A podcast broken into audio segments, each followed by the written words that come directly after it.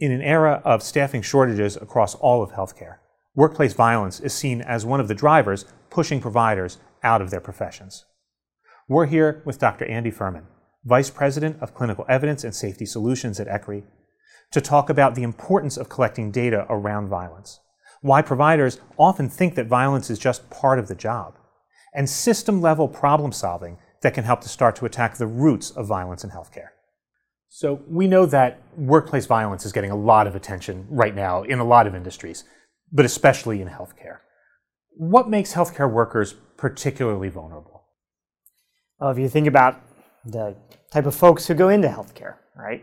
They're healers. They're healers at heart. So anybody who comes in to be seen, to be healed, to be treated, you feel like there's an opportunity there to engage and help them. So that even includes if they're mean, if they're angry, if they're intoxicated. And so your mind is always just thinking, this is not their fault, I can help them. And so you're willing to take a little bit more, but there are so many other harms that happen. There can just be the way a staff member is spoken to. They could be spit on. I mean, there's lots of things where you can just feel like, okay, this is part of the job, and what is going on is just part of me helping take care of this person, and I just have to deal with it. That's what needs to change, just quite frankly.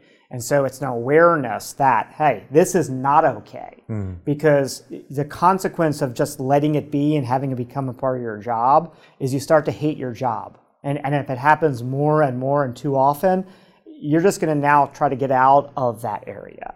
And quite frankly, you don't want to have to just run from that job and hopefully not run from healthcare in general, but just that's the consequence. And so it's just, what are you hearing? What is making you feel like you're not the healer anymore? And now you are just feeling this pressure, this extra stress. And think about it, it's healthcare. There's already a pressure and stress because you're taking care of and interacting and trying to help somebody who needs help, and you want to fix them, and you can't always fix everybody.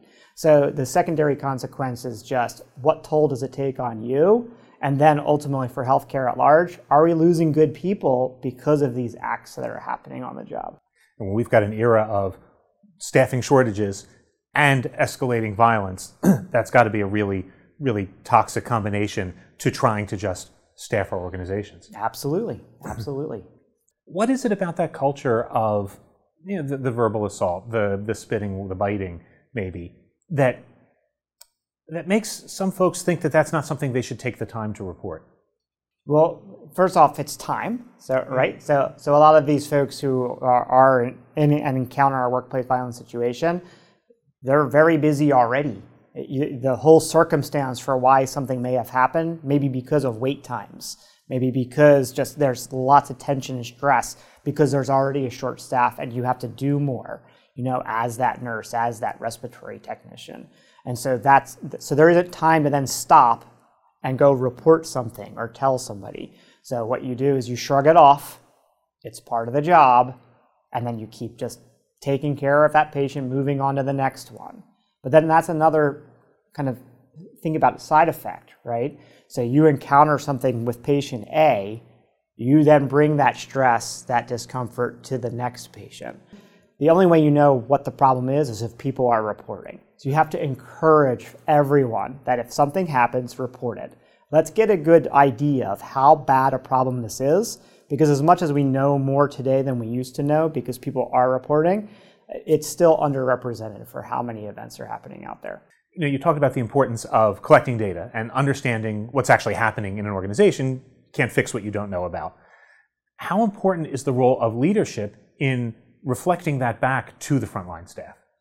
And I'll take it to kind of a bigger level, even with like how an ECRI fits in. Right. And so if you have a collection of problems that are being reported within your system, well, are those similar problems happening in another system and then another system and another system?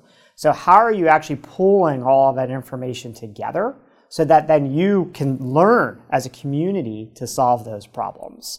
So it may very well be leveraging community resources. So you as a leadership team knowing that this is not just a microcosm within my hospital or my urgent care clinic. This is something that is affecting the community as a whole. And so what resources do we have as a whole, as a collective, to learn from these experiences and then hopefully prevent them? And then, you know, we mentioned ECRI, so part of our role then, particularly through our patient safety organization, becomes to help bring those folks together. Maybe they don't have somebody geographically next door, but, you know, they have peers and colleagues that we can help bring them together. Correct.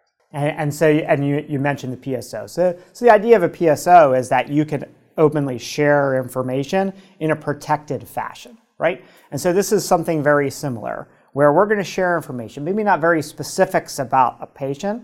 We're going to know what has been published, what is out there, what works. ECRI knows that, and we can bring that to the table. But it's really the bringing everyone to the table and acting as that convener of problem solving, of understanding how we best define the problem, and then ultimately, what will be our collective action in terms of trying to get this better.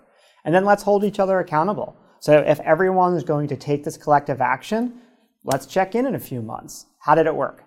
Did it not work? What are we doing? Are we doing things better? Are we doing things worse? What can we then do in terms of checking and adjusting and trying something different?